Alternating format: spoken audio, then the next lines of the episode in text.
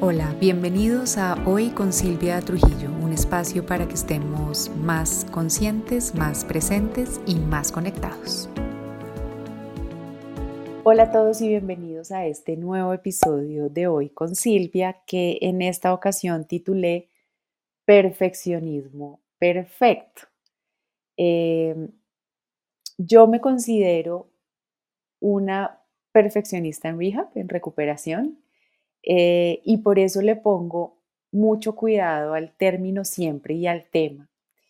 Y creo que esta última semana me querían mandar un mensaje por ahí porque coincidencialmente leí en dos lugares dos referencias muy, muy interesantes acerca del perfeccionismo que me dejaron pensando y me llevaron a crear eh, el episodio de hoy. La primera decía algo así como que el perfeccionismo realmente lo que es es un mecanismo de defensa para quienes no nos sentimos merecedores. Y el segundo decía que el perfeccionismo eh, siempre, siempre va de la mano con la vergüenza o con el temor de sentirnos avergonzados de algo. Y quiero decirles que eh, aunque me costó digerirlos un poco, los dos mensajes, sí, la verdad terminé identificándonos un poco con cada una de, esas afirmaciones, por lo menos en mi caso de mi perfeccionismo al, al hacer un análisis súper consciente yo misma.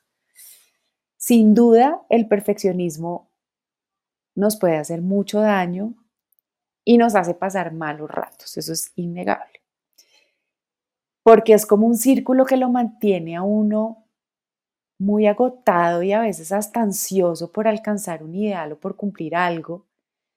Y, y sí es incómodo y es difícil, pero creo que también es caer en el facilismo, echarle al perfeccionismo la culpa de todos nuestros problemas en la vida.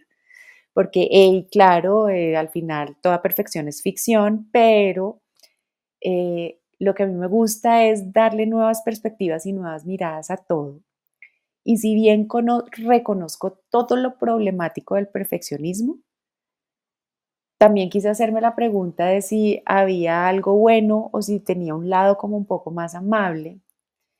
Y lo que he encontrado estudiando para el episodio de hoy es que el perfeccionismo puede ser un activo poderoso cuando sabemos cómo, por qué, dónde y cuándo lo utilizamos.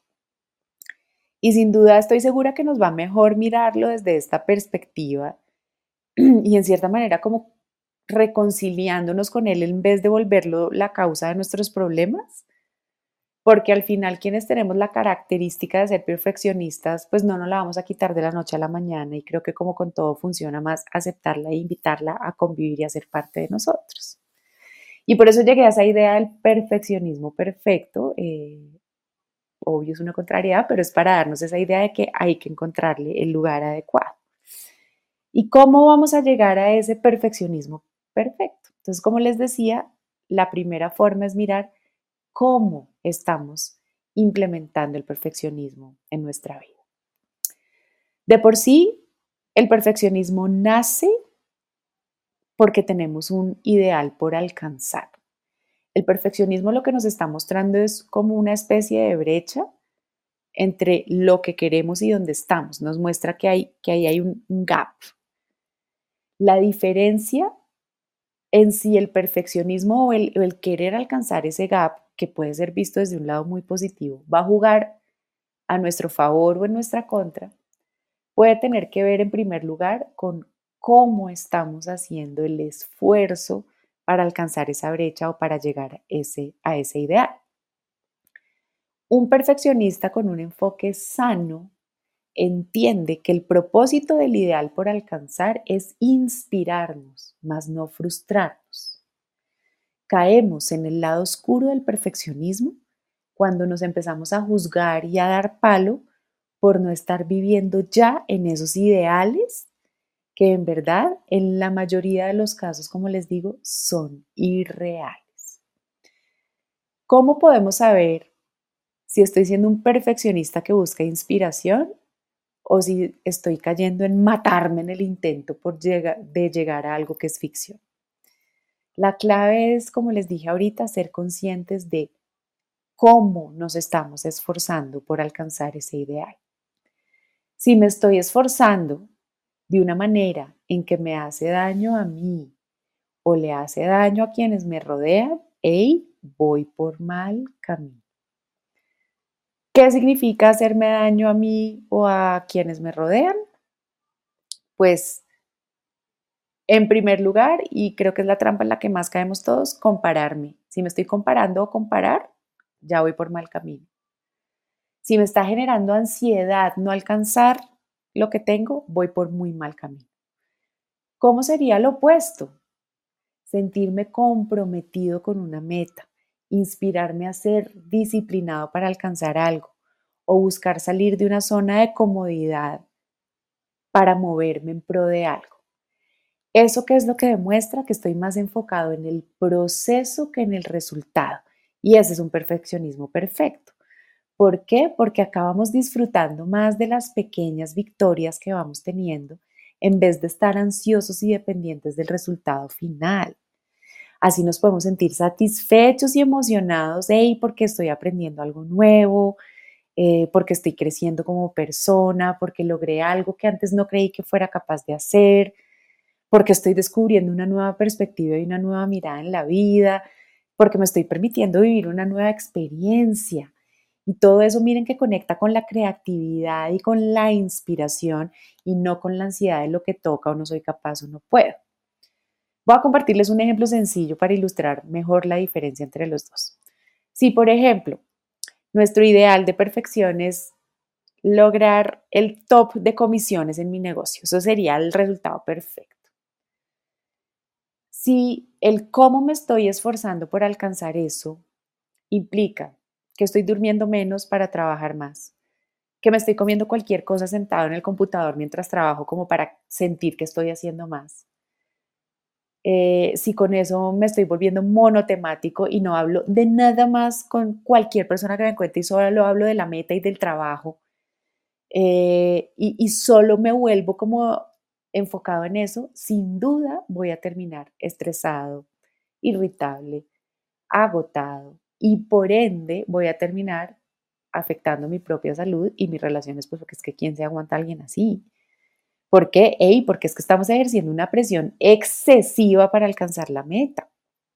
Ahora bien, la versión más saludable de esforzarse en ese caso es tomar la decisión de organizarme, hacer un plan de trabajo para alcanzar la meta, distribuir espacios en mi agenda de trabajo, de descanso y cumplirla con disciplina. Ey, pero al mismo tiempo sé que me tengo que dar ratos de descanso, que tengo que hacer ejercicio, que voy a parar a comer, en fin, pues sabemos que rendimos mucho más cuando estamos sanos y descansados que si estamos agotados, ansiosos y peleando con el mundo entero. Y en ese segundo caso, no atenté en contra mía ni mis relaciones en el intento y fui aprendiendo del proceso, ¿vale? El segundo paso para encontrar ese perfeccionismo perfecto es identificar por qué me estoy enfocando. Acabamos de hablar de cómo me estoy enfocando, ahora paso a ver por qué me estoy enfocando. Y la pregunta clave es por qué quiero alcanzar ese ideal de perfección. Saber si quiero tener el trabajo X o el sueldo X o la familia X o la cuenta bancaria perfecta, ¿para qué? Porque necesito sentirme merecedor porque necesito la validación de los demás, porque necesito sentir que encajo, y ahí caí al lado oscuro del perfeccionismo.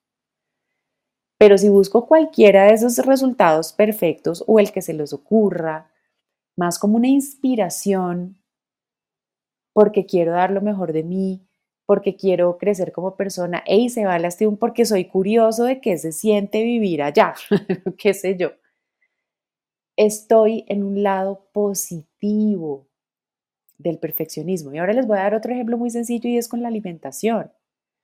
Si yo me alimento bien y hago ejercicio, es porque no acepto mi cuerpo y cómo me veo. Y porque quiero que los demás me vean bien, estoy en un perfeccionismo mal. Pero si hago ejercicio y me alimento sano porque sé que me siento bien cuando lo hago, estoy en el lugar bien. Miren que en el primer caso, el perfeccionismo busca compensar algo que siento que no tengo o que me falta. Y aquí cabe con todas las definiciones que les leí arriba, que originaron el episodio de conectar el perfeccionismo con la falta de merecimiento y que va con la mano de la vergüenza. Me siento avergonzado de mi cuerpo, me siento avergonzado de mí, por eso me mato en el intento de lograr algo. Ahí el perfeccionismo busca es como agregarnos algo más. Por su parte, el antídoto en el por qué contra el perfeccionismo malo es entonces un bienestar. Si me esfuerzo, exijo y busco dar lo mejor de mí, porque sé que el resultado va a ser un mayor bienestar en términos físicos, mentales, emocionales, relacionales, lo que sea, me pasé al lado bueno del perfeccionismo. Miren, uno es carencia, me hace falta, no tengo, el otro es darme más bienestar. No vamos a tener una gratificación inmediata, ni física ni social, cuando vamos desde el perfeccionismo perfecto, o de pronto un poquito sí, pero lo que buscamos es una sensación de plenitud y de bienestar que miren además es mucho más sostenible en el tiempo. Perdón, y en este segundo punto es clave entender que en el perfeccionismo, cuando la idea de perfección viene de alguien más, voy por mal camino ya. Y yo tengo un ejemplo conmigo y es yo, yo leo tanto este tema de wellness y de bienestar y de todo, y hago meditaciones y todo, y las recomendaciones es meditar dos horas al día y con la meditación yo no sé qué, ey, me estaba desgastando y estaba cayendo un perfeccionismo horrible con meditar, que la idea es hacerme sentir mejor, ¿no? Entonces miren ustedes también dónde les puede pasar. Finalmente, el tercer paso para pasar del perfeccionismo que nos hace daño al perfeccionismo perfecto es entender cuándo, dónde aplico ese perfeccionismo. Y, hay un ejemplo que se me vino a la cabeza de una a mí y es que para mí ser perfeccionista funcionó muy, muy bien al inicio de la pandemia. Porque es que en, esos momentos de crisis, ser perfeccionista ayuda y es positivo. Se necesitaba respuestas rápidas, se necesitaba disciplina, se necesitaba que todo fluyera de una manera organizada y conectada, perfecta. Entonces ahí mi mentalidad perfeccionista fue ideal porque nos ayudó a salir de un momento de crisis. Entonces ahí fue el dónde en una crisis y el cuándo, sobre todo cuando, cuando está iniciando la crisis.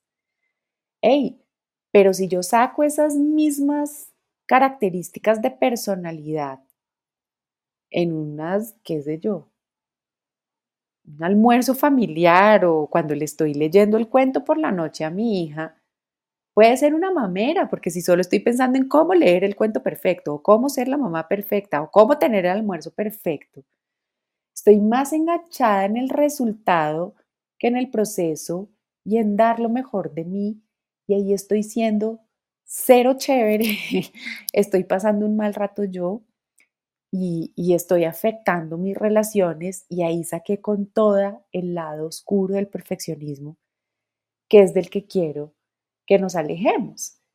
Mientras que si encuentro el perfeccionismo perfecto en esas dos situaciones que les puse de ejemplo es mi meta en el proceso de acostada de mi hija es compartir un rato juntas eh, y, y disfrutar leer el cuento y me ha pasado, no voy a estar hiperhistérica de cada vez que me hace una pregunta del cuento, yo soy como, oye, pero déjame terminarlo.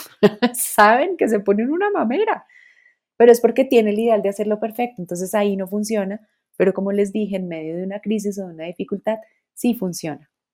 Entonces seamos muy conscientes también de cuándo y dónde aplicamos esas como características del perfeccionismo para ver si le estamos sacando solo el lado negativo o si por el contrario podemos encontrar como esa mezcla de perfeccionismo perfecto o sano, eh, que, que es al que le he querido dar esta nueva mirada y esta nueva perspectiva. Sin duda, como les he dicho desde el principio del episodio, sé y soy consciente de que el perfeccionismo trae más contras que pros. Seis, soy consciente que la perfección es ficción, o sea, no hay nada que funcione perfecto en la vida y si lo haces por un ratito nomás y no va a ser sostenible en el tiempo.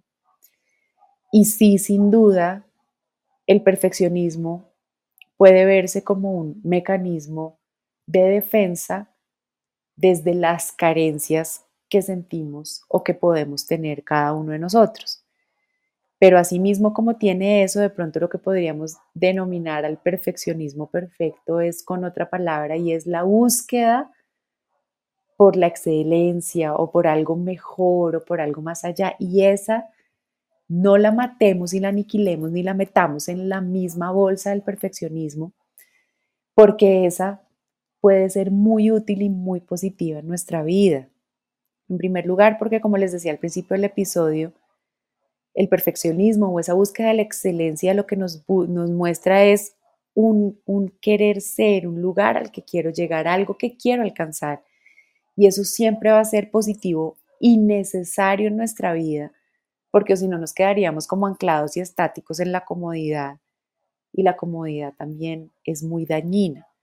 Entonces ese perfeccionismo perfecto entendido como excelencia nos da como un objetivo y un propósito que nos mueve. Ahora, la clave para que se mantenga en ese lugar sano es que no me empuje a actuar desde una carencia o desde un temor a ser rechazado o a no creerme merecedor o a no ser aceptado, sino que me motive más es con la recompensa esperada de un bienestar que voy a recibir cuando estoy allá. Yo creo que todos nosotros buscamos algo es porque creemos que ese algo que queremos nos va a dar un estado emocional mejor. Ahora, el problema cuando caemos en el perfeccionismo malo es que nos matamos en el proceso y no disfrutamos ni el proceso y no alcanzamos el resultado. Entonces, en la excelencia y para resumir, es fundamental cómo estoy dando los pasos para llegar a esa meta de excelencia o ese ideal. Los estoy dando matándome en el intento, los estoy dando atentando contra mi salud, los estoy dando pensando más en los demás que en mí. El segundo paso es, ¿por qué estoy dando estos pasos y por qué quiero alcanzar ese ideal? Porque está de moda, porque la sociedad lo impone o porque creo que eso es lo único que me haría una persona aceptable. Y la tercera recomendación, miremos ese ideal o, esa, o, ese, modus operandi en el que entramos en modo excelencia cuándo aplica y dónde aplica, porque la verdad es que el 100% del tiempo nos agota, nos drena y termina sin duda afectándonos a nosotros mismos e impactando las principales relaciones que tenemos en nuestra vida.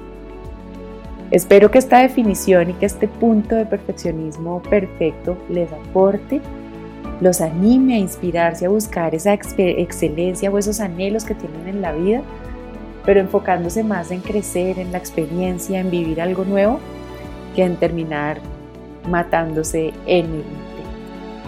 Les dejo un abrazo enorme, me encantará que me cuenten cómo les va con el episodio de hoy, escríbanme, soy feliz cuando veo sus mensajes.